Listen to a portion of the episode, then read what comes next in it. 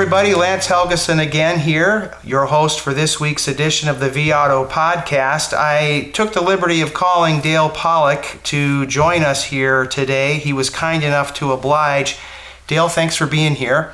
Thanks, Lance. It's a privilege. And, and what prompted this is I, I heard you at a presentation recently, it might have been a webinar, talk about the new math of used cars. And I thought it, that is a perfect topic for us to drill into. So tell me some more about this.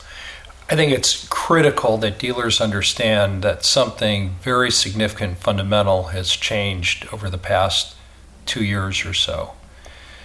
We have, uh, for all the years of the car business, uh, measured how right uh, we own our used vehicles, and usually by comparing what we own them for to their wholesale value. Mm-hmm, mm-hmm. But as velocity dealers know, uh, long ago we substituted that method of measurement of how right we own a vehicle with what we call the cost to market form of measurement. And the way the cost market form of measurement works is that instead of comparing what you own the vehicle for its wholesale value, we take what you own the vehicle for as a percentage of its average retail price. So, in other words, if you own a vehicle for $8,500 and its average retail price in your market is $10,000, dollars mm-hmm. we'd say that your cost to market is 85%. Yeah. So, what's happened over the past two years that of such great concern is that dealers' inventory over time uh, will have will have a rising cost to market. So if you buy a car today, what you pay for, what you own it for, doesn't change, but over time the market value comes down, which drives up your cost to market. So we're accustomed to seeing cost to market of inventory uh, go up as vehicles age. And until about two years ago, I would never ever expect to see a dealer's inventory hit a cost to market of 90% until about 60 days. Yep, yep. Well, in the last two years or so, I began to see that change to a point where today I will rarely, if ever, see a dealer's inventory that doesn't reach a cost to market of 90%, somewhere between 30 to 40 days, and sometimes even sooner. Wow. Yeah. That's a significant difference. What's what's driving it? Well, I'm not exactly sure. I mean, obviously the market continues to get more efficient, but I think that in the last couple of years we've hit a point of inflection where maybe, you know, everybody today not only has an inventory management tool or pricing tool, but I think you know these days everybody comes to work with the attitude that they've got to adjust the price of their car every day so I, I, think we've we've hit that point of inflection in the market but let me explain the consequence of this yeah. of this new math this is what i call the new math mm-hmm. So when a dealer owns a vehicle somewhere, let's say around 30 days for 90% cost to market, and this is pretty much the case for every dealer today. Where is that vehicle going to retail? Well, it's not going to retail for its average asking price. It's not going to retail for 100% of market. Where most used vehicles retail today is somewhere in the low 90s. So hmm. let, us say that it retails for 93% price yeah. to market and you own it for 90% cost to market, that's a 3% spread. So let me tell you what you see and what you don't see.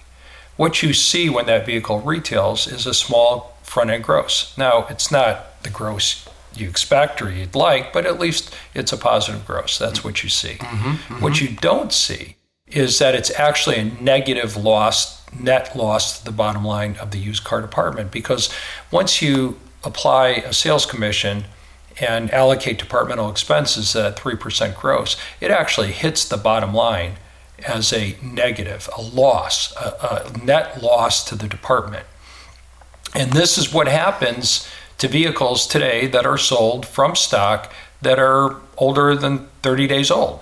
And it's really quite shocking to think that there's men and women working hard all across the country today selling cars thinking that they're making positive contribution but the reality is that any one of those vehicles that they sell that's older than 30 days, or I should say the average vehicle they sell over 30 days, is actually they're contributing net losses to the bottom line, and that's not why we're here. No. What do you, how, how do we address this then? Well, once you understand the new math, and again, I fear that a small, tiny percentage of the dealers actually understand what's going on. And until you understand what's going on, you don't have any impetus to do anything different. But once you do understand the reality of this harsh new math, what you have to do is you have to balance the equation. So, what do I mean by balancing the equation? Mm-hmm. Well, I work with dealers, a lot of dealers, and, and many of them on an ongoing basis, uh, you know, month in, month out. And I have an understanding with any dealer that I work with. And that is that the first question I'm going to ask them when we open any meeting is going to be the same question, and they need to have the answer. The question I'm going to ask them is what is your rolling 30 day used retail sale count? Now, when I ask them that question, I don't want to hear what you did last month. I want to hear what you did yesterday, counting back 30 days. And then tomorrow we'll drop off the 31st day and we'll add today. And, and okay. you need to have the answer to that question because once we know what your rolling 30 day used total sales is, the next thing we're going to do is we're going to compare it to how many used vehicles you have in stock. Okay. And if you have more vehicles in stock than your rolling 30 day sales, you do not need to buy any more cars. Now, you might trade for some cars. We never want to slow that down, but you don't need to be buying any cars. And if you insist on buying cars, or over time, if you're not narrowing that gap or balancing the equation, as I say, you should not have any expectation of improving the profitability of your used vehicle operation. Because until you balance that equation, nothing good is going to happen. And, and reason being, think about it this way if you owned a fish market and you stocked more fish this week than you sold, what happens at excess fish? It rots. Yeah. And you're going to have to write it off. Well, today, if you understand the new math, what you'll realize is that any vehicle, the average vehicle that you have in stock more than 30 days, it is going to sell eventually. And regardless of whether it shows you a front end gross profit or not, it is going to be a negative loss contributor to the bottom line. So mm-hmm. you see, that didn't used to be the case. Years right. ago, these cars wouldn't wouldn't achieve a 90% cost of market until somewhere around 60 days. So so in the old used car business, we used to stock cars to sell cars. Right. Particularly in the springtime. Stock up, we want to sell more cars, put more cars in stock. Well, today that's exactly the wrong strategy if you're in this game to make money. So today what I say we need to do is we need to now instead of stocking cars to sell cars, we need to sell cars to earn the right to stock cars. And unless you're prepared to operate yeah. your business on that premise, you should have no expectation of improved outcomes.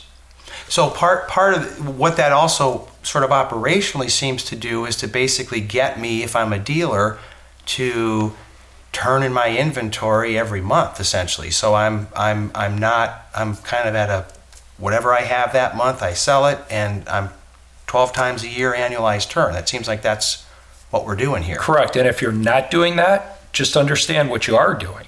You're working your tail off to sell cars to lose money. And I don't believe that that's why you're here. Right, right.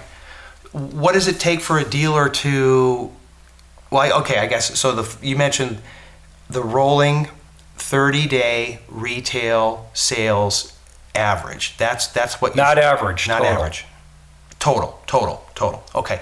Um, so I'm stocking that. What else do I need to do to to be cognizant and operationally attuned to this new math? Well, the first concern or first objection that's raised when I present this new discipline is, oh my gosh, if you're telling me that I can only stock what I sell, how am I supposed to grow my business? Well, that's yeah. that's an easy question. Once you balance your equation, once you stock what you're selling in the rolling 30 days. We can have all sorts of great conversations about how you grow your sales. We can talk about how to make your pricing not just rational, but optimal. We can talk about how mm. quickly and effectively you bring cars to the front line ready to be sold. We can talk about the types of cars that you're stocking. We can talk about your sales process. We can talk about a lot of things to grow your sales, but none of those things make any sense at all to talk about if you don't have your equation balanced because you're wasting your time talking about those sort of things if you insist on continuing to sell cars that produce net losses to the bottom line of the department. So, this is a discipline that is absolutely foundational to profitability in today's environment. And once again, my concern is I believe that very few dealers understand the reality of the new math. And as I said earlier, if you don't understand the new math, you really don't have any motivation or impetus to to adopt this new discipline. Well, let's hope that this podcast helps spread the word a little bit more about the new math. Are, are there any other aspects to it, Dale, that we haven't talked about?